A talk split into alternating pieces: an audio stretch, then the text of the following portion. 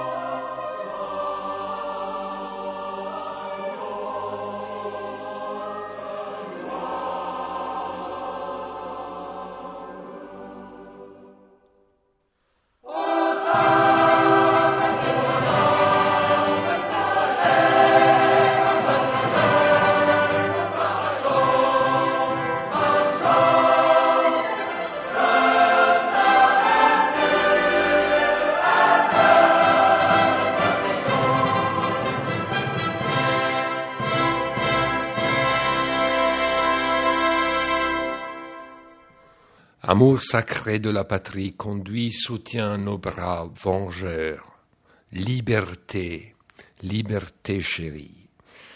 Questa è la terza strofa della Marseillaise, come avete riconosciuto, ma in una versione particolare perché è la versione sacra, che appunto sulle parole amore sacro della patria, il compositore eh, Gossec realizzò all'interno del Les Offrandes de la Liberté. Perché partiamo da questa emozionante e commovente versione della Marsigliese in polifonia sacra? Perché oggi ci occupiamo della sinfonia eroica, quella che possiamo tranquillamente associare alla presa della Bastiglia della storia della musica, per molti motivi che cercheremo di illustrare. Così ora tu sei in un paese gelido, dove l'umanità è ancora trattata tanto al di sotto della propria dignità. E so per certo che incontrerai tante cose che vanno contro il tuo modo di pensare, al tuo cuore e soprattutto in assoluto contro i tuoi sentimenti. Quando arriverà il momento in cui ci saranno solo persone Vedremo appressarsi quest'ora felice soltanto forse in alcuni luoghi, ma in generale noi non lo vedremo. Dovranno passare ancora secoli. Queste parole sono tratte da una lettera di Beethoven, scritta nel 1795, quando aveva 25 anni. È una lettera che è stata soltanto recentemente scoperta ed era del tutto sconosciuta fino al 2012. Poi è stata acquisita dalla Beethoven House di Bonn, la casa natale di Beethoven, che è un museo, naturalmente è un grande istituto di ricerche beethoveniane, nel 2018, quindi si tratta di una primizia assoluta. Egli scrive in questa lettera al suo amico Heinrich von Struve, il quale si trova in Russia con incarichi diplomatici. E eh, il riferimento all'umanità trattata tanto al di sotto della propria dignità è proprio riferita alle condizioni del popolo russo. E non solo naturalmente perché quegli auspici di Beethoven, dove risuonano sentimenti di libertà, di giustizia, di uguaglianza e soprattutto di dignità della persona, sono quelli che l'ambiente illuministico e massonico di Bonn gli aveva trasmesso fin da quando aveva almeno 18 anni. Che Beethoven fosse nutrito di ideali rivoluzionari fin da quella frequentazione di ambienti progressisti all'Università di Bonn è un dato indiscutibile. Il musicista giovane, focoso, avvertiva tutta la portata sconvolgente dei fatti di Francia, di fatti della rivoluzione. Ricordiamoci che Bonn è immediatamente al di là del Reno, e il Reno è il confine naturale fra la Germania e la Francia. Quindi il primo luogo in cui arrivavano i venti della rivoluzione era proprio quello.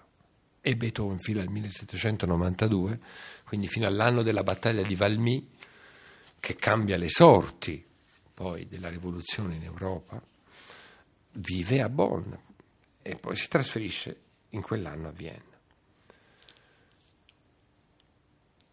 Là si abbeverava agli scritti di poeti e filosofi intrisi di quel nuovo vento di libertà.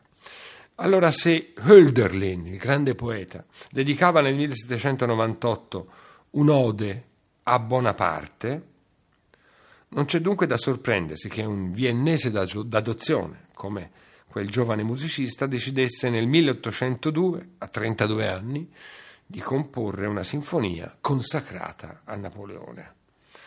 Quello che allora era primo console della Repubblica francese non sarebbe stato tuttavia semplicemente un dedicatario, come tanti altri principi aristocratici dell'epoca, ma piuttosto ha impresso all'opera la sua fisionomia storica.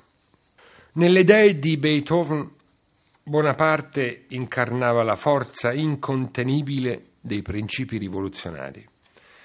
I suoi eserciti di popolani mal esercitati e per niente equipaggiati vincevano le potenze europee con l'energia irresistibile degli ideali che li animavano, dei quali il genio strategico di quel generale, solo di un anno più anziano del nostro compositore, era ai suoi occhi il faro e il motore.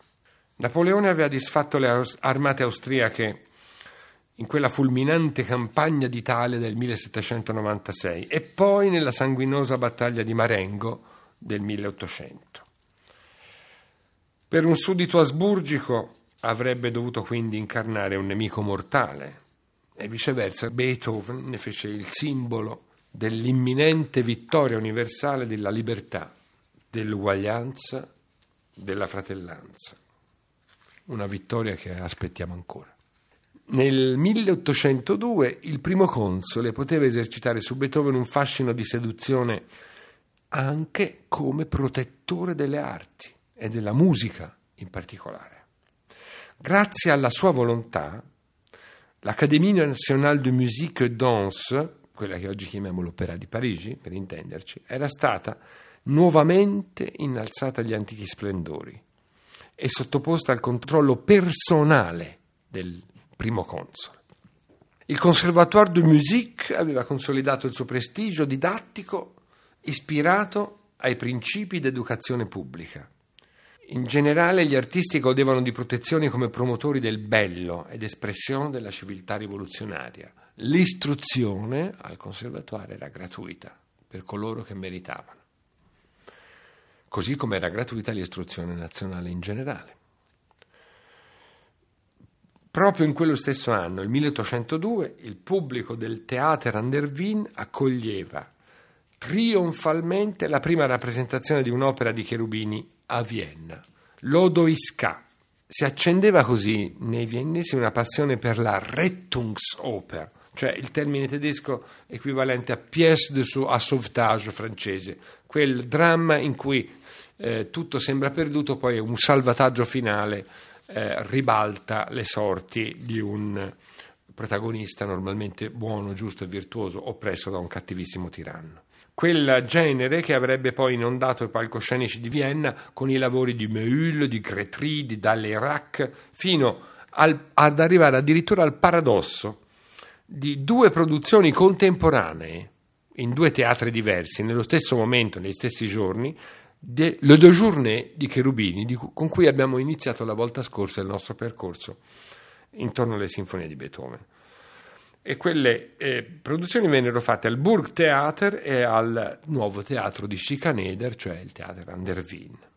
La musica della rivoluzione era riuscita a conquistare Vienna prima che arrivassero le truppe di Napoleone.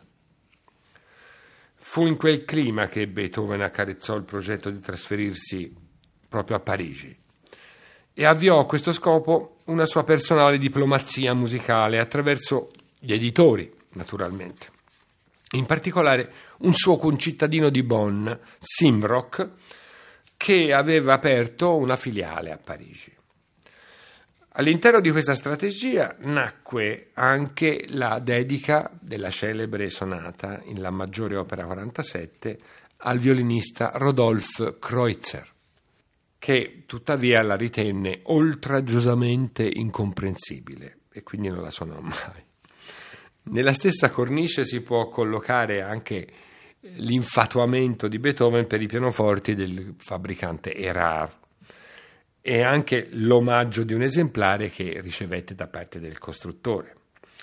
Eh, segno che la celebrità di Beethoven evidentemente ormai era acquisita anche in terra di Francia. Flirtare con eh, la Repubblica francese, con il suo fatale dittatore, poteva comunque creare a Beethoven qualche serio imbarazzo di fronte ai suoi protettori potenti viennesi. Il principe Lichnowsky, primo di questi aristocratici che l'aveva aiutato, eh, gli riconosceva un lauto appannaggio e il principe Lobkowitz era nei suoi confronti campione di generosità. Allora è difficile immaginare l'alta aristocrazia imperiale austriaca favorevole alle simpatie filo-francesi del proprio beniamino musicale. Probabilmente Beethoven cercava di mantenersi in equilibrio fra l'ammirazione per il fatal corso e i benefici di quella sua posizione a Vienna.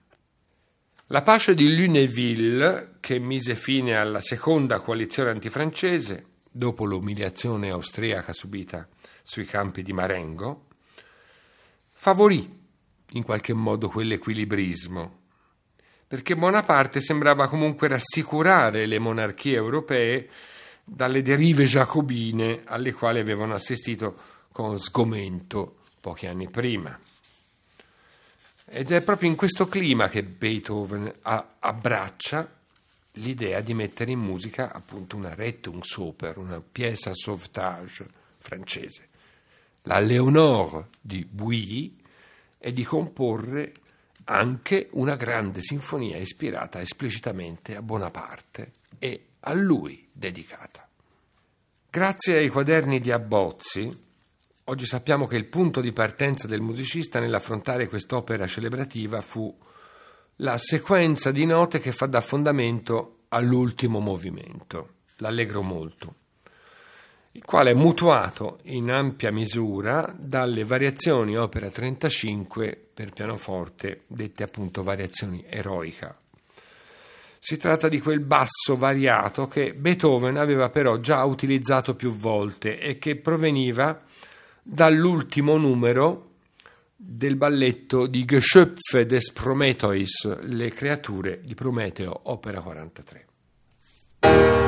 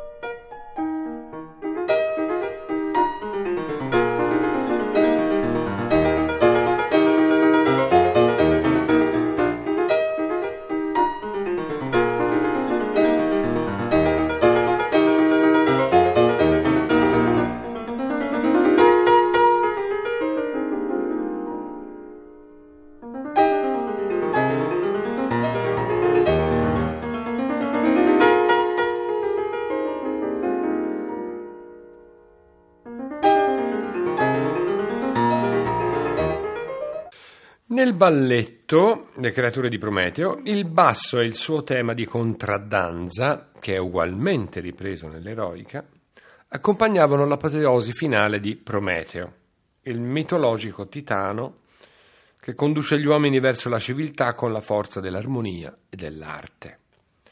Nel mito antico Prometeo è colui che ruba il fuoco agli dei dell'Olimpo e lo dona all'umanità, permettendole di iniziare la sua evoluzione sociale e materiale. Partendo da quella cellula armonica, Beethoven avrebbe pertanto inteso creare un'equazione allegorica fra Prometeo e Bonaparte, il benefattore del mondo moderno che porta ai popoli il fuoco della libertà. Proprio l'elezione della contraddanza a elemento generatore del finale ha una carica simbolica che certamente non sfuggiva ai contemporanei di Beethoven.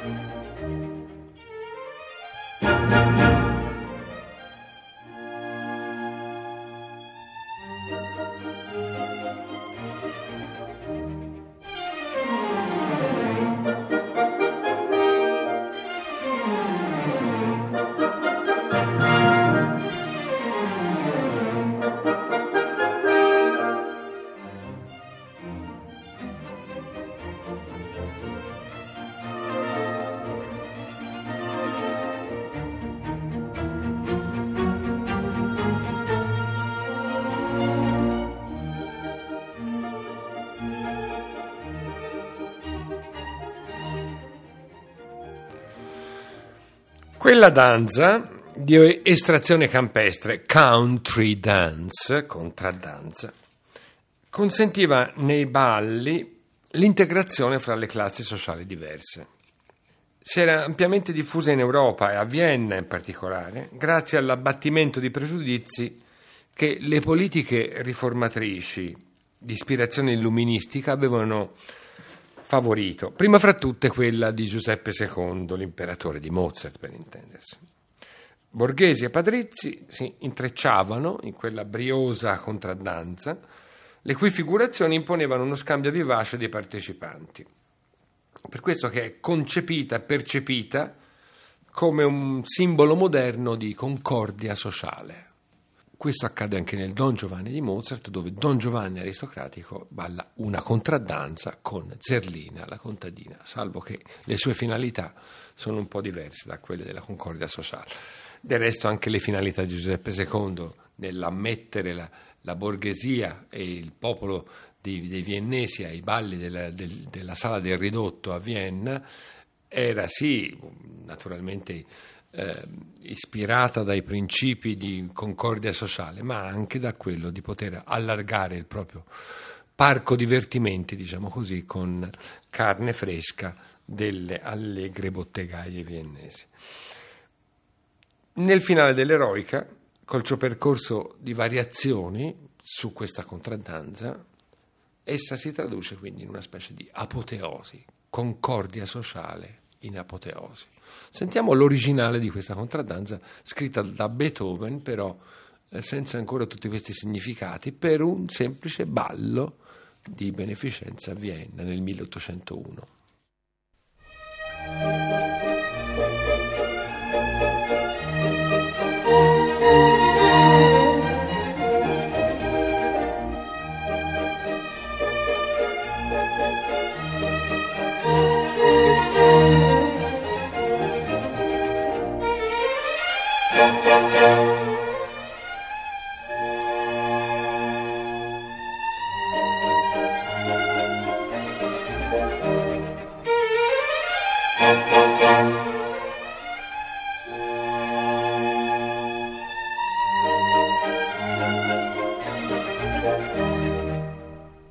È molto noto l'aneddoto riportato nella biografia di Wegeler e di Ries due persone molto molto vicine a Beethoven in vita, una biografia del 1838 ed è attendibile, anche se più di uno studioso ha sollevato dubbi in merito. Questo aneddoto riporta che Beethoven sarebbe montato su tutte le furie all'apprendere che Napoleone si era incoronato imperatore. E la cronologia corrisponde esattamente al 1804, che è il momento in cui la sinfonia Bonaparte, così si deve chiamare, era stata appena completata. E avrebbe gridato, anch'egli non è altro che un uomo comune, ora calpesterà anche lui tutti i diritti umani, si porrà più in alto di tutti, diventerà un tiranno. Dopodiché, avvicinatosi al tavolo di lavoro, avrebbe preso il primo foglio della nuova Sinfonia Bonaparte e lo avrebbe lacerato in mille pezzi. Il nuovo titolo della terza sinfonia, secondo l'edizione a stampa del 1806, divenne sinfonia eroica composta per festeggiare il sovvenire di un grand'uomo.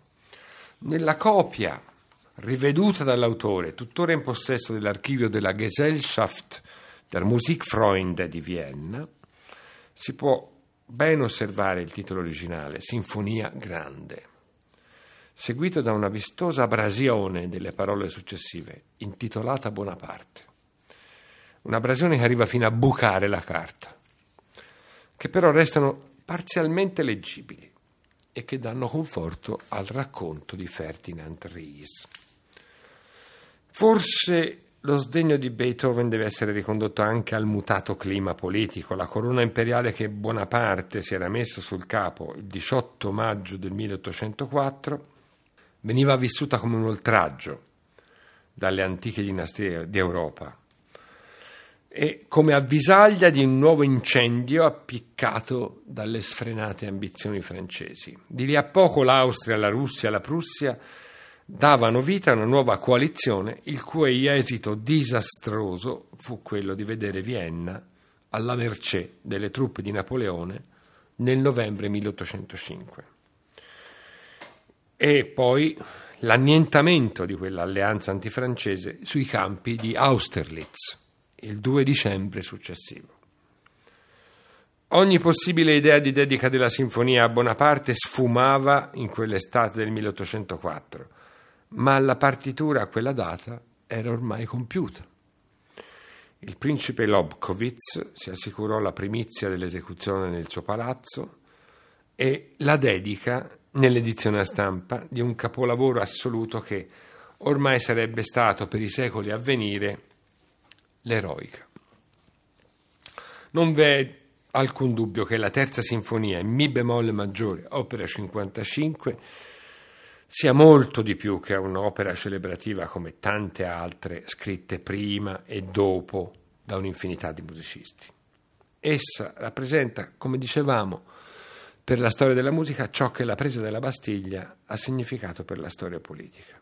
È un capolavoro di svolta, in cui la musica dimette la sua funzione d'aristocratico intrattenimento e si volge a comunicare messaggi, aspettative, ideali, il presente ma anche il futuro dell'umanità. Potremmo dire, se il termine non fosse stato abusato e destituito di significato, soprattutto nel XX secolo, che con l'eroica nasce la musica impegnata. D'altronde la grandezza suprema di un capolavoro come questo non si misura certo soltanto con il peso politico e storico e ideale che possiede, per quanto rivoluzionario possa essere. La forza dei valori musicali assoluti in gioco è infatti altrettanto e ancor più sconvolgente e si fonda sulla fede incrollabile che l'arte possa migliorare l'umanità e indicarle la strada di valori fondati su uno spirito etico. Fino alle ultime sinfonie di Mozart, 1788, o di Haydn, 1795, e fino alle prime due sinfonie di Beethoven, l'estensione di una sinfonia non superava la mezz'ora di durata. Questo significava in genere che la parte centrale del primo e dell'ultimo movimento o del tempo lento di mezzo, vale a dire le, le sezioni di lavoro intorno ai materiali tematici, eh, ciò che noi chiamiamo sviluppo, non potevano estendersi più di tanto. L'eroica, scritta solo pochi anni dopo, fra il 1802 e il 1804, raddoppia con i suoi circa 50 minuti di musica la durata ordinaria di un pezzo sinfonico, a vantaggio appunto di quelle sezioni di sviluppo tematico, che sono portate a rappresentare i grandiosi conflitti di idee o, nel caso del finale in forma di variazioni, una gloriosa metamorfosi di un'idea addirittura banale, che diventa la cellula germinativa di un percorso culminante in apoteosi liberatoria. Chiunque metta a confronto la terza sinfonia con le due sorelle che la precedono, e in particolare con la prima sinfonia, non può non notare quanto diversa ne risulti l'immagine sonora, che è infinitamente più densa, robusta, grazie a una scrittura che tende a sconvolgere gli equilibri strumentali del tardo Settecento, con la loro elegante contrapposizione fra archi e fiati, e fa invece appello a una grandiosità, a un'energia, a una magniloquenza affatto nuove, in cui tutta l'orchestra è spinta verso dinamiche quasi estremizzate. Su un ritmo che, per esempio, nel primo movimento ricorre alla sincope, all'accentazione violenta sui tempi deboli della battuta per creare la tensione necessaria allo stile epico della sinfonia. In realtà, se andiamo ad osservare l'organico strumentale dell'eroica rispetto a un'orchestra di Mozart o di Haydn, troviamo che Beethoven ha aggiunto soltanto uno strumento, il terzo corno.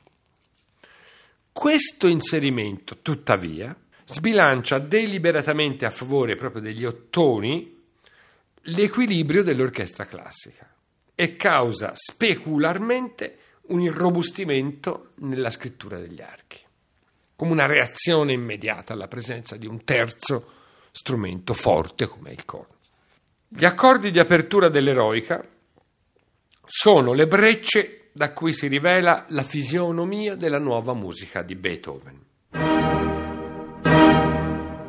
Sono due violente strappate a piena orchestra e in fortissimo che schiudono le porte al motivo che caratterizza tutto il movimento. Un disegno sulle note dell'accordo di Mi bemolle maggiore affidato ai violoncelli.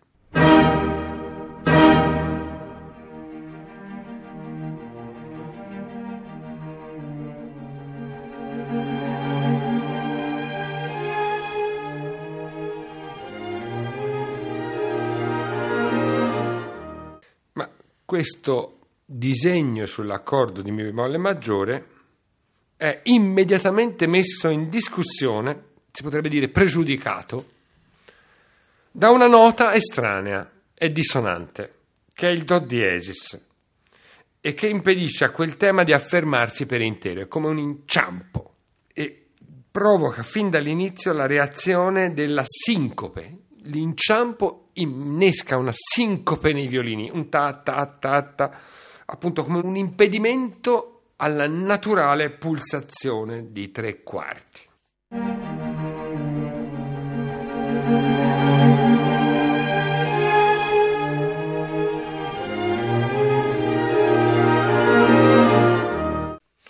È solo dopo un crescendo vigoroso che il motivo suona finalmente come una fantasia fara marziale, bellicosa, ma attenzione perché è ancora incompleto. È come un'impresa avviata e non portata a termine, nella quale lo spostamento costante degli accenti, il contrattempo, lo sforzato, è segnale di un cimento arduo.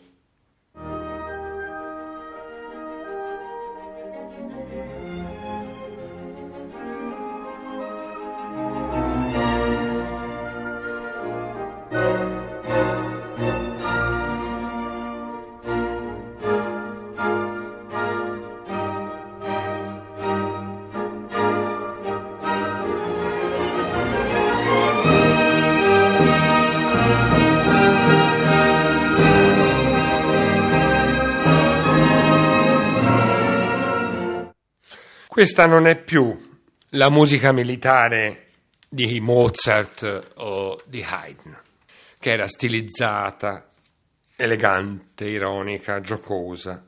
Questa è una fanfara di vera guerra, che apre un conflitto musicale pieno di incertezza, di violenza, di fatica, di virile eroismo.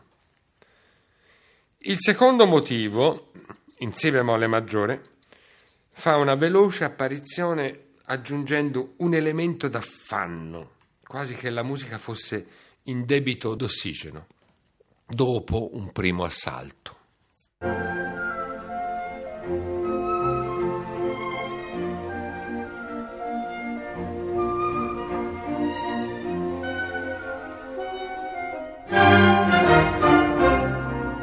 Sono accordi in levare che vengono immediatamente riproposti in minore, ma che l'energia propulsiva del clima bellicoso finisce per sovrastare, impastata di un turbine cromatico.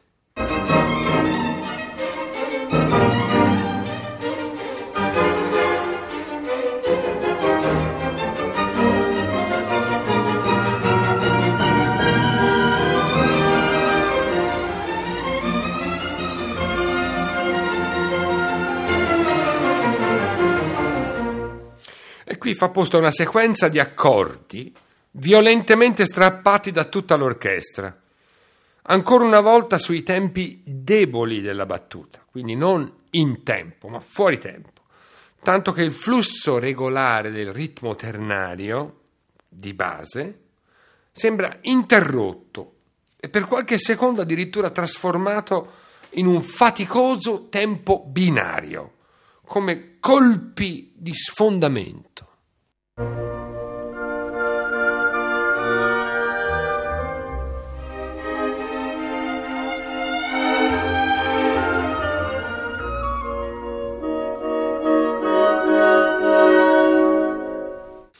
E arriviamo alla fine dell'esposizione con la sintesi, diciamo così, di questa prima argomentazione.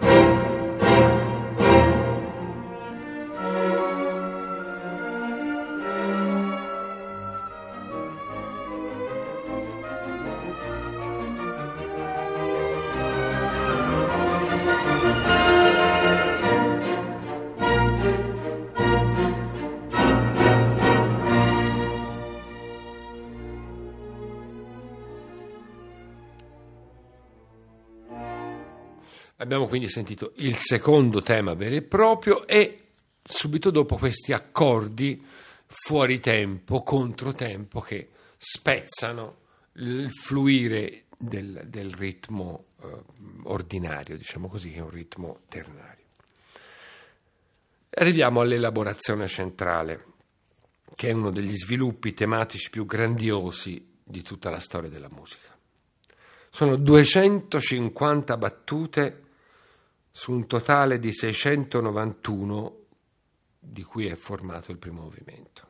E questa sezione esaspera i conflitti che sono già stati potentemente annunciati nella sezione di esposizione tematica e si immerge dall'ondeggiante spunto principale nelle ombre sinistre di toni minori.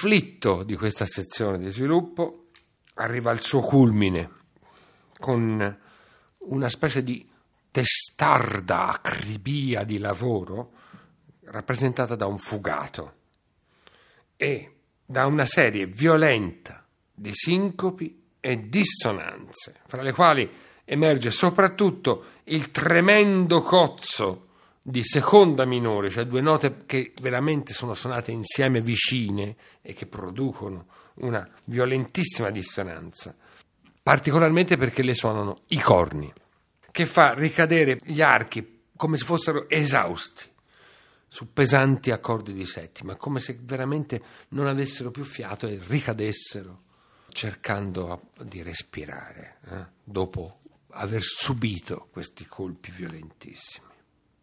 thank you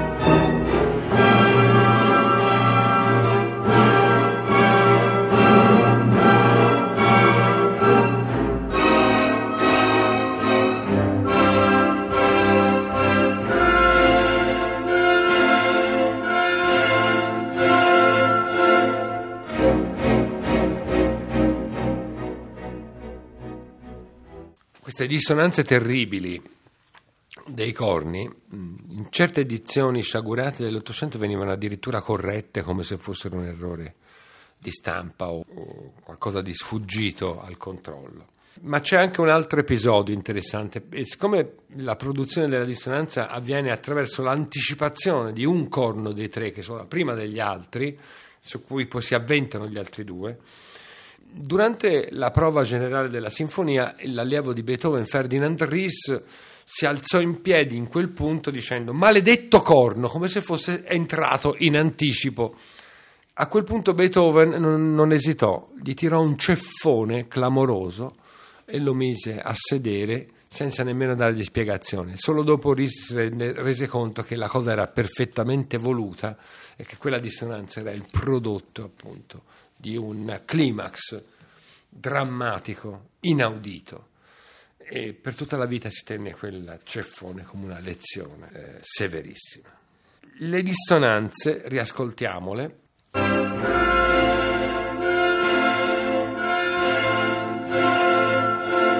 conducono a una nuova idea melodica, nella tonalità lontana di Mi minore, cantata dagli oboi, in tono autentico lamento.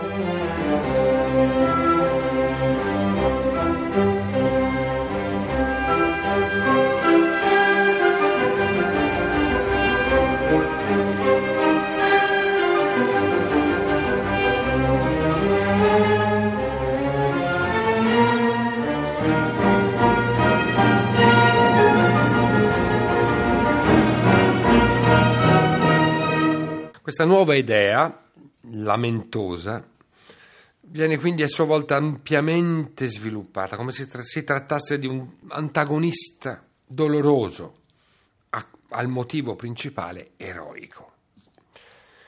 È destinato a dominare tutta la sezione di ripresa e a trovare per la prima volta la sua definitiva e completa enunciazione, epica, formidabile, irresistibile, nel grandioso crescendo della coda, che in questo caso però sarebbe più opportuno e appropriato definire risoluzione, perché Il tema, in Mi bemolle maggiore, passa come in volo dal primo corno via via tutti gli strumenti dell'orchestra, fino alla chiusa perentoria in fortissima.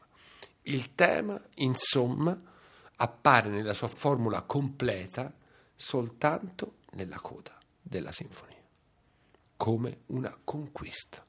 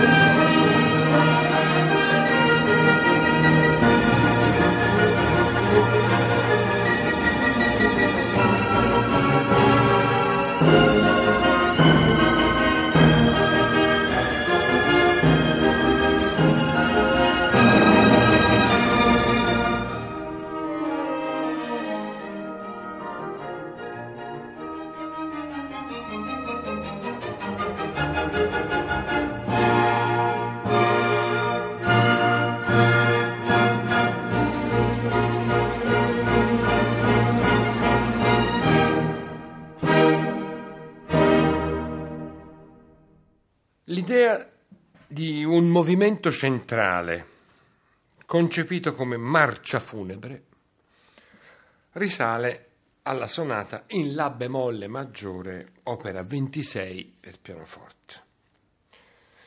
Propriamente introdotta come terzo tempo, quella pagina che imitava sulla tastiera lugubre fanfare e rulli di tamburo, portava il titolo, quantomeno profetico, di Marcia funebre sulla morte di un eroe.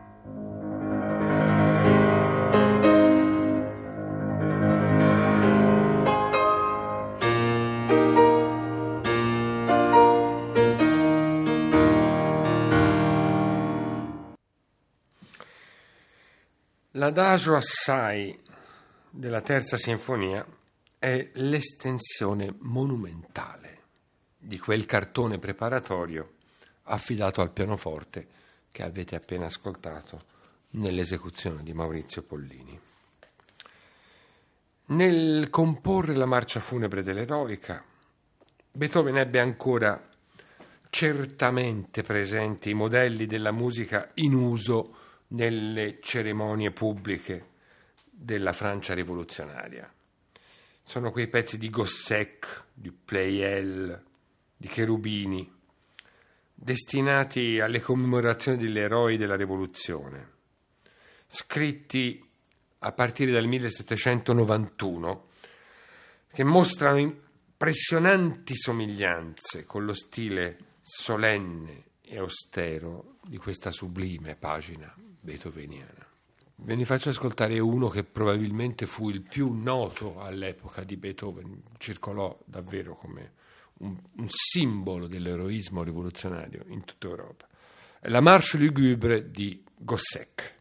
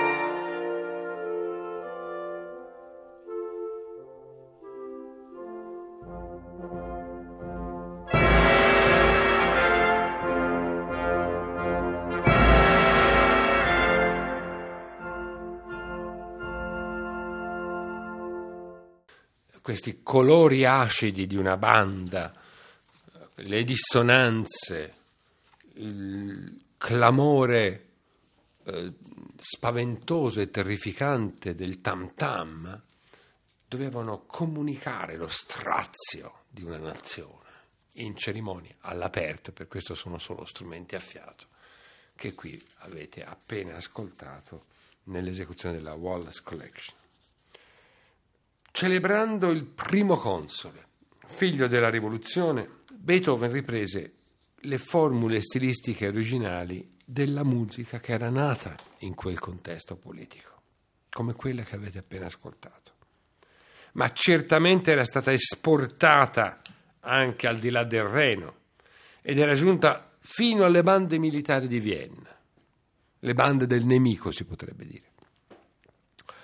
L'eloquenza severa della marcia funebre è allora l'omaggio di Beethoven alla Francia repubblicana, ai suoi riti laici, che di volta in volta erano destinati alla glorificazione di Mirabeau, del generale Hoche, di Voltaire, di Simoneau, gli eroi della patria. Certo Bonaparte non era morto quando Beethoven pensava a lui scrivendo la sua sinfonia grande era anzi al culmine della gloria politica e militare. La marcia funebre dell'eroica è pertanto la celebrazione di tutti coloro che sono caduti per la libertà e la fratellanza, il simbolo musicale del prezzo altissimo della guerra in termini di vite umane, ove fia santo e lagrimato il sangue, col più grande epicedio della storia dell'umanità. Il tema, in Do minore, la tonalità tragica per eccellenza, caratterizzato dal ritmo puntato, incede inizialmente nella sola sezione degli archi, cantato dai violini su un sinistro grumo di note di contrabbassi, un borborigma che evoca i sordi, lenti colpi di una gran cassa con i suoni smorzati.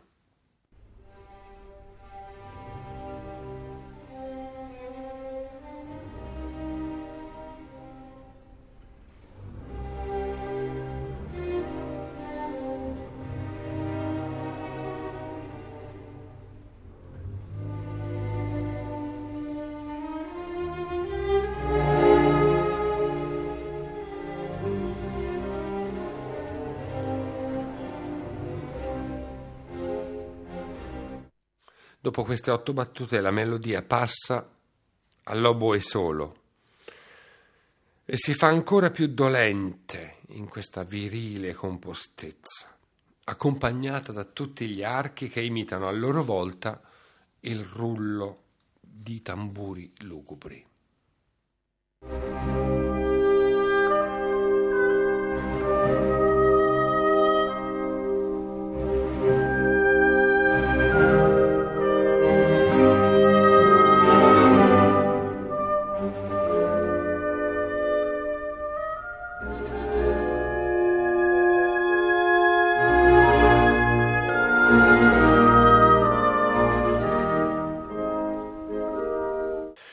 Noti come le percussioni tipiche di una banda che accompagna un funerale o un corteo di Stato qui non vengono mai usate da Beethoven, con un'unica eccezione, del timpano, che è impiegato parsimoniosamente come a punteggiare l'orchestra.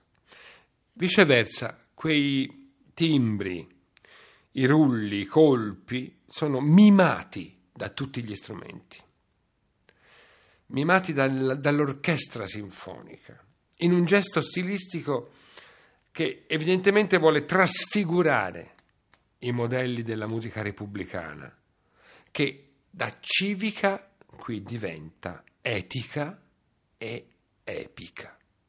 Allora si apre uno squarcio di luce improvvisamente. Nell'episodio centrale, un trio, in Do maggiore, si ribalta il colore e l'armonia un inno purissimo, cantato dai legni, che si innalza in pacificata maestà, dando incarnazione sonora all'apoteosi degli eroi, qual daura de beati Elisi. Ancora una volta le fanfare dei fiati si elevano sull'imitazione dei tamburi affidata ai tremoli degli archi. Thank you.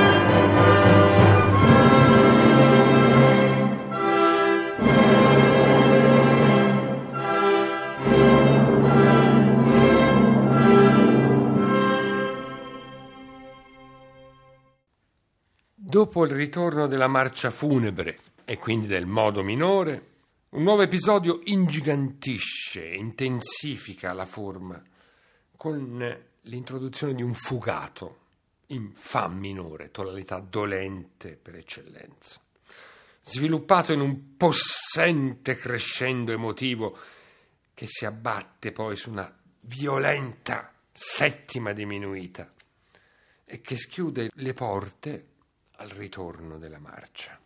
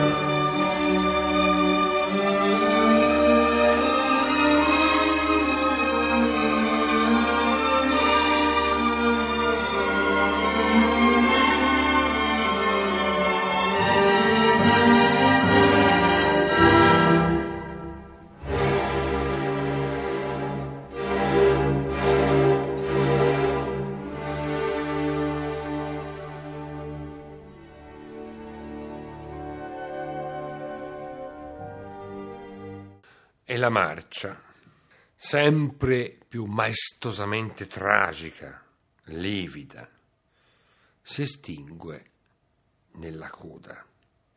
Ma questa estinzione in realtà è una progressiva decomposizione. Espira infine su un accordo sforzato dei legni e dei corni, come l'ultimo sospiro mandano i petti alla fulgente luce. Allora, se il primo movimento conquista la pienezza del tema principale con l'approdo luminoso, trionfale alla coda, viceversa, la conclusione della marcia funebre vede quell'austero dettato di tema frammentarsi, perdere pezzi, balbettare decomporsi attonito sul tributo di vite pagato all'ideale.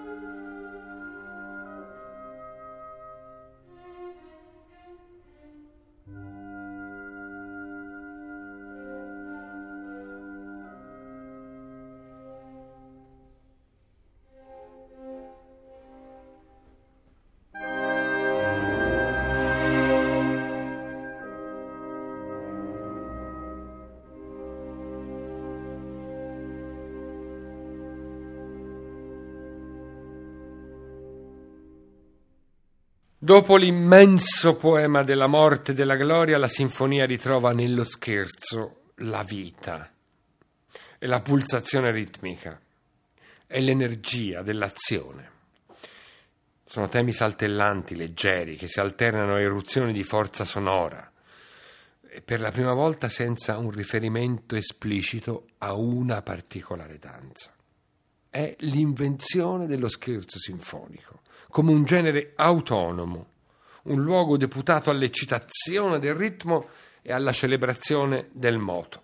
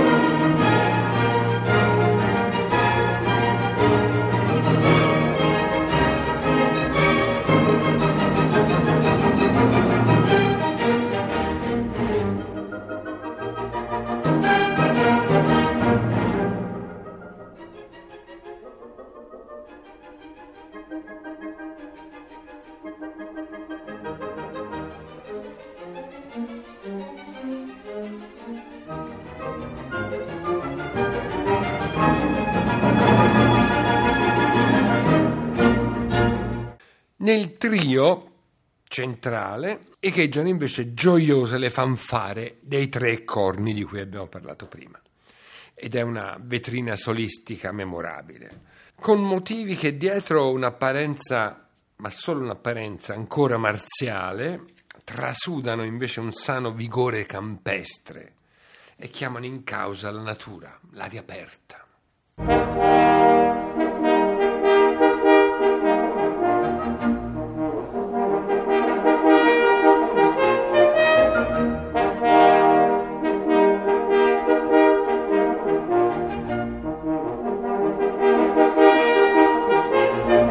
Quasi senza soluzione di continuità, qui l'elemento di attaccare, come dire, subito, entrare subito, è fondamentale nell'ultimo movimento, che si apre con un'entrata impetuosa degli archi, una vera sciabolata sonora che guida a una lunga fermata, eh? una tenuta di corona di tutta l'orchestra.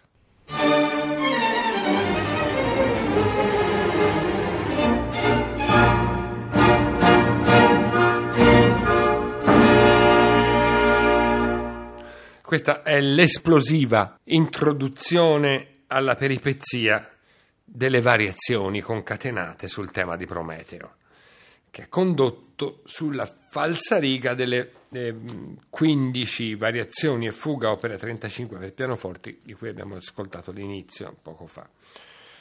Prima è annunciato dagli archi all'unisono in pizzicato con le sole note del basso armonico, cioè del fondamento e quindi è punteggiato in eco all'ottava dai legni.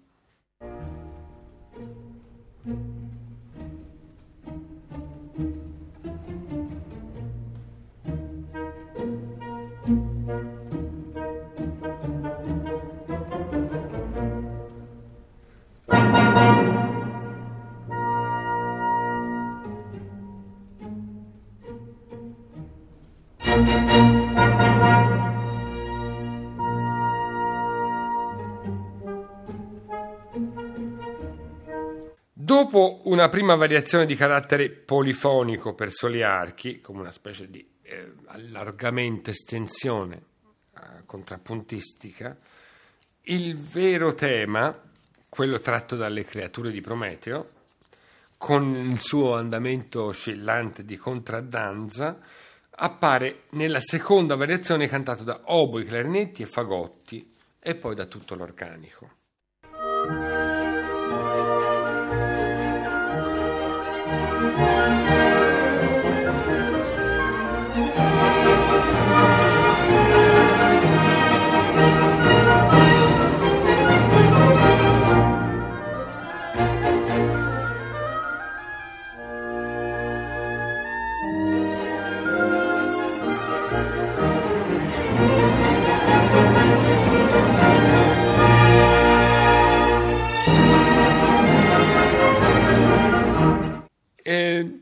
C'è poi un divertissement, chiamiamolo così, polifonico, raffinatissimo, che dà vita alla terza variazione. E a questa segue la presentazione della contraddanza, ma in Si minore. E poi uno spericolato passaggio solistico del flauto.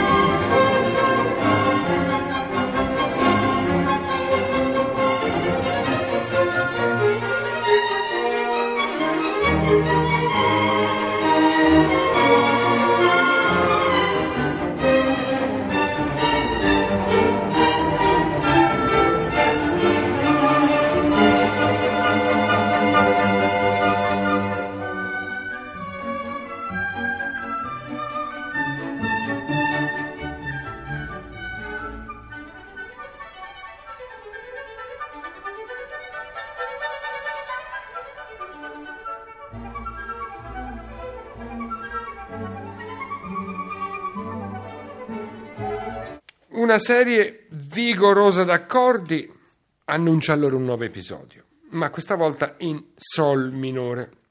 È un episodio che ha i tratti rudi e marziali della musica alla turca.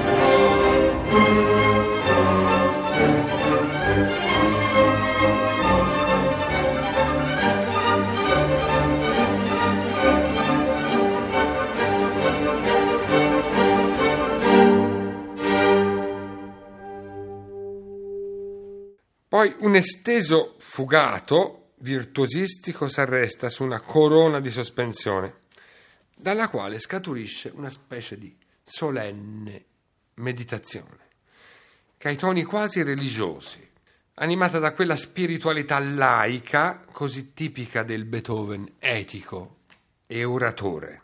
È un andante affidato inizialmente ai soli legni e sviluppato progressivamente fino a coinvolgere tutta l'orchestra, finché il tema di contraddanza, magnificato in grandioso appello alla maniera proprio di un inno laico, si innalza affermativo su tutti gli altri strumenti, cantato all'unisono dai clarinetti, dai fagotti e dal primo corno.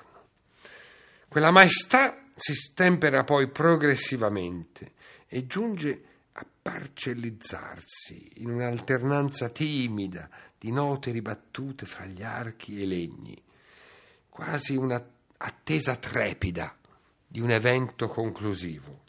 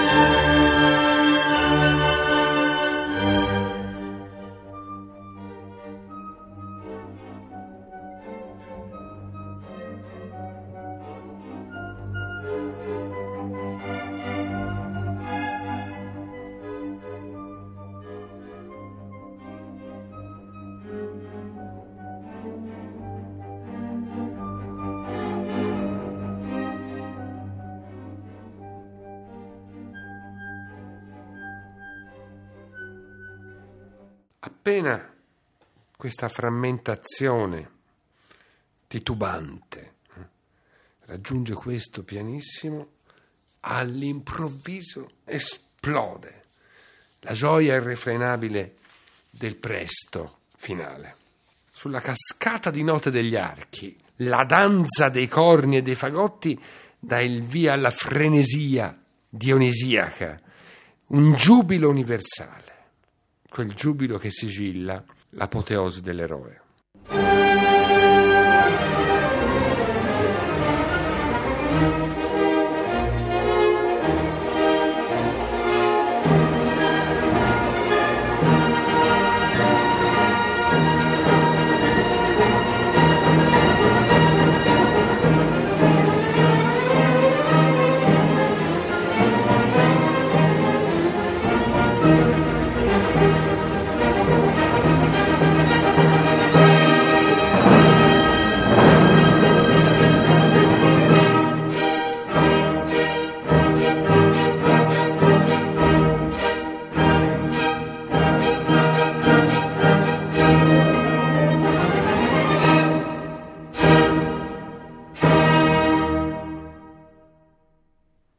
Beethoven ebbe a disposizione Palazzo Lobkowitz, è un'orchestra di 27 elementi per provare e mettere a punto la sua partitura rivoluzionaria, inaudita, tra la fine di maggio e l'inizio del giugno del 1804. Durante quelle prove l'allievo devoto Ferdinand Ries si prese, come si diceva, quel ceffone perché appunto inveì contro il cornista nel momento cruciale del cluster di seconde nello sviluppo del primo movimento. Che non avesse riconosciuto il valore drammatico di quella lacerante dissonanza, per Beethoven fu una colpa imperdonabile. Quelle prove non approdarono a un concerto a palazzo, come si potrebbe immaginare ebbero piuttosto la formula piuttosto abbastanza innovativa di prove aperte, perché furono condotte in presenza di un pubblico ovviamente rigorosamente eletto, ma finalizzate unicamente alla verifica da parte del compositore e alle sue sperimentazioni dei ritocchi fatti sul campo, in diretta. Lobkowitz mantenne l'esclusiva sulla sinfonia per circa un anno, facendola eseguire in forma privata a Vienna e nelle sue residenze boeme. Finalmente, il 7 aprile del 1805, l'eroica ebbe la sua prima esecuzione pubblica al Theater an der Wien e lasciò ovviamente sconcertati i viennesi. Uno di loro, è noto, dall'oggione, dopo una buona mezz'ora d'ascolto, sbottò in un sonoro Pago volentieri un Kreutzer purché smettano. Nessuno era ovviamente pronto a proporzioni di questo genere, né tantomeno una musica così imperiosamente impegnativa. Solo i fedelissimi si mostrarono entusiasti a Beethoven e l'autore, corrucciato, se ne andò via dal teatro senza ringraziare il pubblico. Quando la partitura venne poi finalmente data alle stampe nell'ottobre del 1806, ogni traccia di Bonaparte era ovviamente svanita, sia dal titolo che dalla dedica.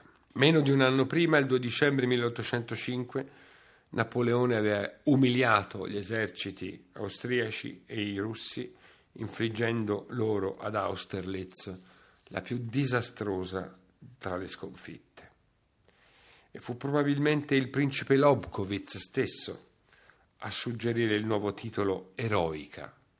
E quella dedica alla memoria di un grand'uomo, al sovvenire di un grand'uomo, forse indirizzata idealmente, ma mai esplicitata, al principe Louis Ferdinand di Prussia, il sensibile e talentuoso ammiratore di Beethoven fin dai giorni in cui l'aveva incontrato a Berlino nel 1796 e che era caduto in battaglia solo pochi giorni prima della pubblicazione della sinfonia. Caduto in battaglia, per ironia della sorte, combattendo proprio contro l'esercito di Napoleone. Vi ringrazio per l'attenzione che avete voluto prestare a questo lungo racconto e ora vi invito ad ascoltare l'esecuzione integrale della Sinfonia numero 3 in Mi bemolle maggiore, opera 55, eroica, nell'esecuzione della Saito Kinen Orchestra, diretta da Seiji Ozawa, in una registrazione effettuata nel 1997. A voi un caro saluto da Alberto Battisti e da Gianluigi Campanale, che ringrazio infinitamente per la sua paziente e preziosissima collaborazione in cabina di regia. A presto, alla prossima settimana con la quarta sinfonia.